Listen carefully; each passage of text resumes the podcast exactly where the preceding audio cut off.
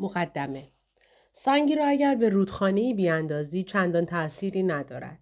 سطح آب اندکی می شکافد و کمی موج برمی دارد. صدای نامحسوس تاپ می آید اما همین صدا هم در حیاهوی آب و موجهایش گم می شود. همینو بس.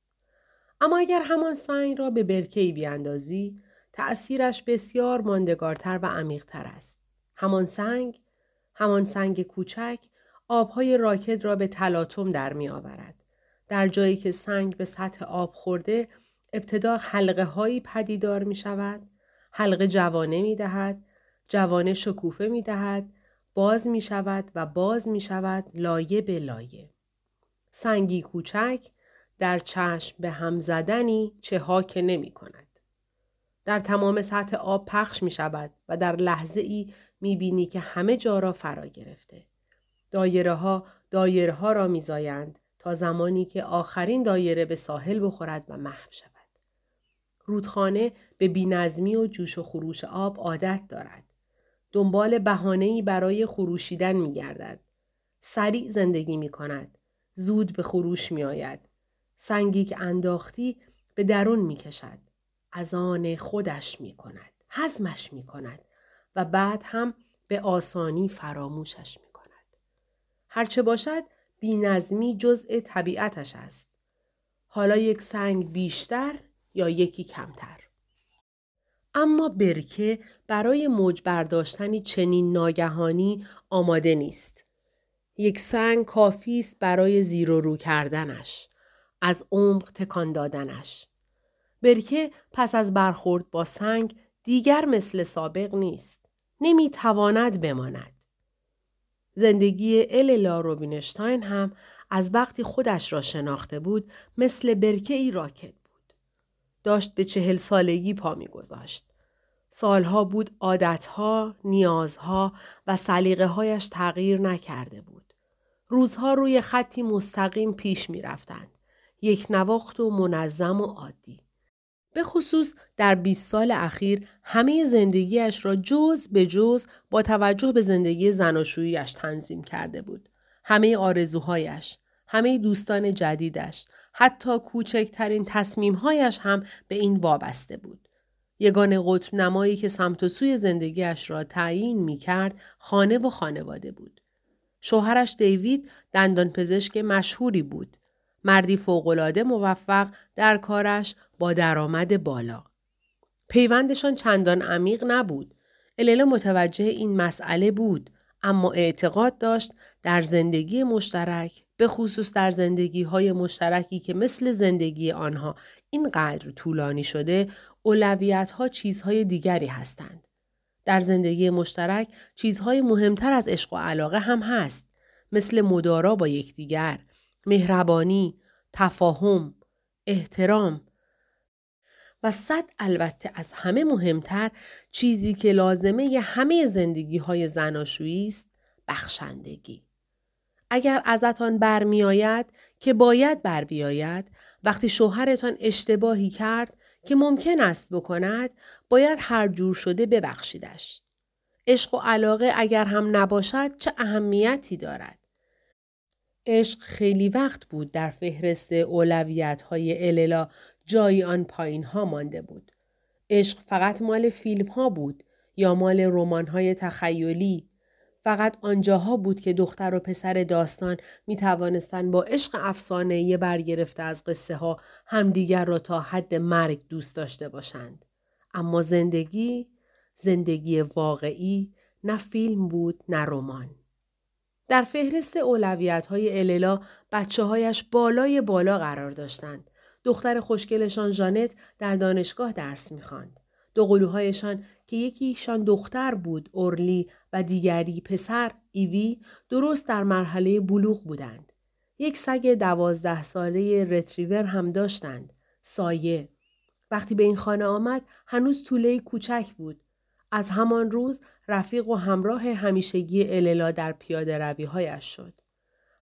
هرچند سایه که دیگر پیر شده، چاق شده، چشمهایش کمسو و گوشش سنگین شده بود داشت به آخر خط نزدیک می‌شد اما دل اللا مگر میگذاشت در این فکر باشد که روزی سگش می میرد؟ آخر اللا از آن آدمهایی بود که هیچ وقت نمی توانند پایان چیزی را قبول کنند. فرقی نمی کند آن چیز یک دوره باشد، عادت قدیمی باشد یا رابطه ای که خیلی وقت پیش تمام شده. اللا نمی توانست مرگ آن چیز یا پدیده را بپذیرد. هیچ جوری نمی توانست با تمام شدنها رو در رو شود. حتی اگر آن پایان که وانمود می کرد نمی بیندش می آمد و جلوی دماغش سبز می شد. خانواده روبینشتاین در آمریکا در نورتمتن در خانه بزرگ و کرم رنگ به سبک های دوره ویکتوریا زندگی می کرد. ساختمان با آنکه به تعمیر احتیاج داشت و بایست دستی به سر و رویش میکشیدند هنوز هم با عظمت بود. پنج اتاق خواب داشت، گاراژی با ظرفیت سه ماشین، کفپوش پارکت چوب گردو و درهایی به سبک فرانسوی. به علاوه توی باغچهش هم یک جکوزی فوقالعاده بود. کل اعضای خانواده از فرق سر تا نوک پا بیمه بودند. بیمه عمر، بیمه اتومبیل، بیمه سرقت، بیمه آتش سوزی، بیمه درمانی. علاوه بر اینها حسابهای بازنشستگی داشتند.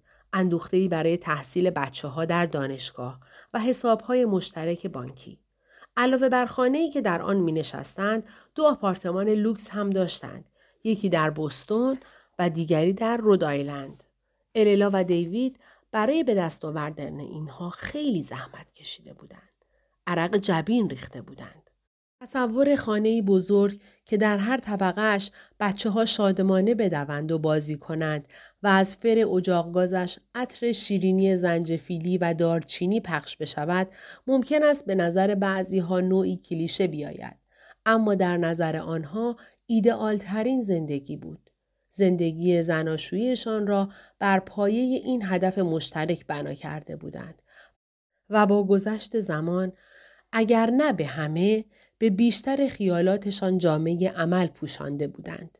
شوهر اللا پارسال در روز ولنتاین به او یک گردنبند الماس به شکل قلب هدیه داده بود. کنارش هم کارتی گذاشته بود با عکس بادکنک و خرس کوچولو. الالای عزیز، زن آرام و خاموش و باگذشت و صبورم. چون مرا همانطور که هستی پذیرفتی و همسرم شدی مدیونت هستم. شوهرت که تا ابد دوستت خواهد داشت. دیوید. الیلا به هیچ کس به خصوص به شوهرش نتوانسته بود حرف دلش را بزند و بگوید موقع خواندن این سطرها حالی بهش دست داده بود انگار دارد اعلامیه ترهیم خودش را می‌خواند. با خودش گفته بود لابد وقتی مردم همین حرفها رو پشت سر جنازم می‌زنند. و اگر صاف و صادق باشند باید این حرفها را هم اضافه کنند. تمام زندگی الالای بیچاره خلاصه شده بود در راحتی شوهر و بچه هایش. نه علمش را داشت و نه تجربه اش را تا به تنهایی سرنوشتش را تغییر دهد. هیچگاه نمی توانست خطر کند. همیشه محتاط بود. حتی برای عوض کردن مارک قهوه‌ای که می‌خورد بایست مدتهای طولانی فکر می‌کرد. از بس خجالتی و سربزیر و ترسو بود شاید بشود گفت آخر بی بود.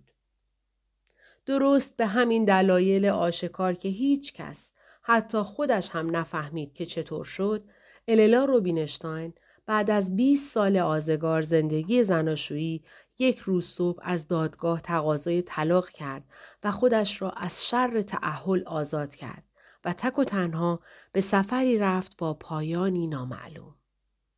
اما حتما دلیلی داشت. عشق. اللا به شکلی غیرمنتظره عاشق شد. عاشق مردی که اصلا فکرش را هم نمی کرد و به هیچ وجه انتظارش را نداشت. آن دو نه در یک شهر زندگی می کردند و نه حتی در یک قاره. حتی اگر هزاران کیلومتر فاصله میانشان را در نظر نگیریم، شخصیتهایشان هم خیلی با هم فرق می کرد. انگار یکی شب بود دیگری روز. طرز زندگیشان هم زمین تا آسمان فرق داشت. بینشان پرتگاهی عمیق بود. اینکه دو نفر که در وضعیت عادی به سختی می توانستند یکدیگر را تحمل کنند.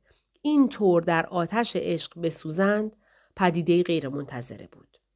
اما پیش آمد و چنان سریع پیش آمد که اللا حتی نفهمید چه بر سرش می آید تا بتواند از خودش محافظت کند. البته اگر آدم بتواند از خودش در برابر عشق محافظت کند. عشق یک باره از غیب مثل تک سنگی در برکه راکد زندگی اللا افتاد و او را لرزاند. تکان داد و زندگیش را زیر و زبر